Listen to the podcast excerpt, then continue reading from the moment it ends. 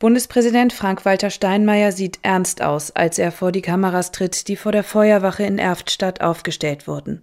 Zuvor hatte er sich gemeinsam mit NRW-Ministerpräsident Armin Laschet ein Bild der Lage in Erftstadt gemacht und sowohl mit Einsatzkräften als auch mit Betroffenen gesprochen, die bis heute noch nicht in ihre Häuser zurückkehren konnten. Wer in die verzweifelten Gesichter der Menschen hier, wer die von Erschöpfung gezeichneten Gesichter der Einsatzkräfte sieht, der kann mindestens erahnen, welches Leid die Menschen hier in dieser Region ertragen. Die Unterstützungsbereitschaft der Gesellschaft sei groß, sagte er, aber sie müsse auch über die aktuellen Schlagzeilen hinweg anhalten. Vielen Menschen hier in den Regionen ist nichts geblieben außer ihrer Hoffnung.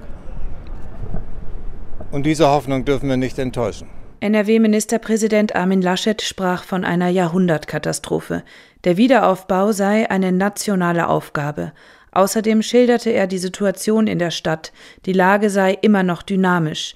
Während er spricht, rauschen immer wieder Einsatzfahrzeuge der Feuerwehr an ihm vorbei.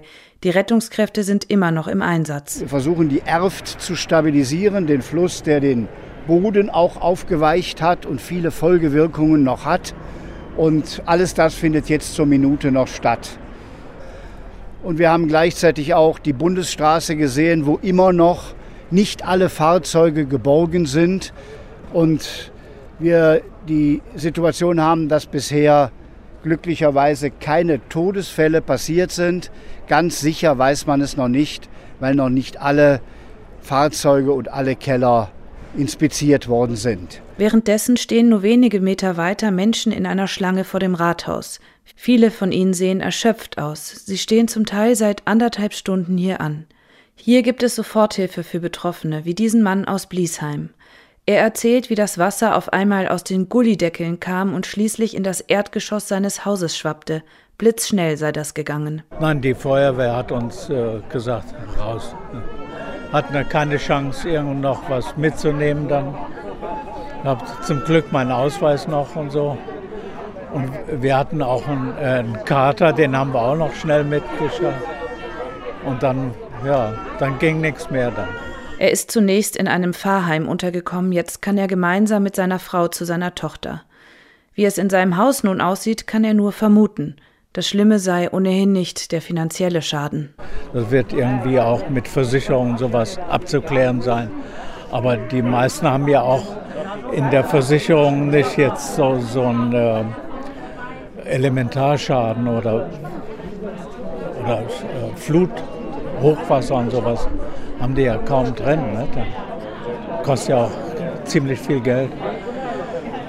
Ja, und äh, das Schlimme ist ja nicht der Wert der einzelnen Gegenstände, aber die ganzen Erinnerungen, die Fotoalben.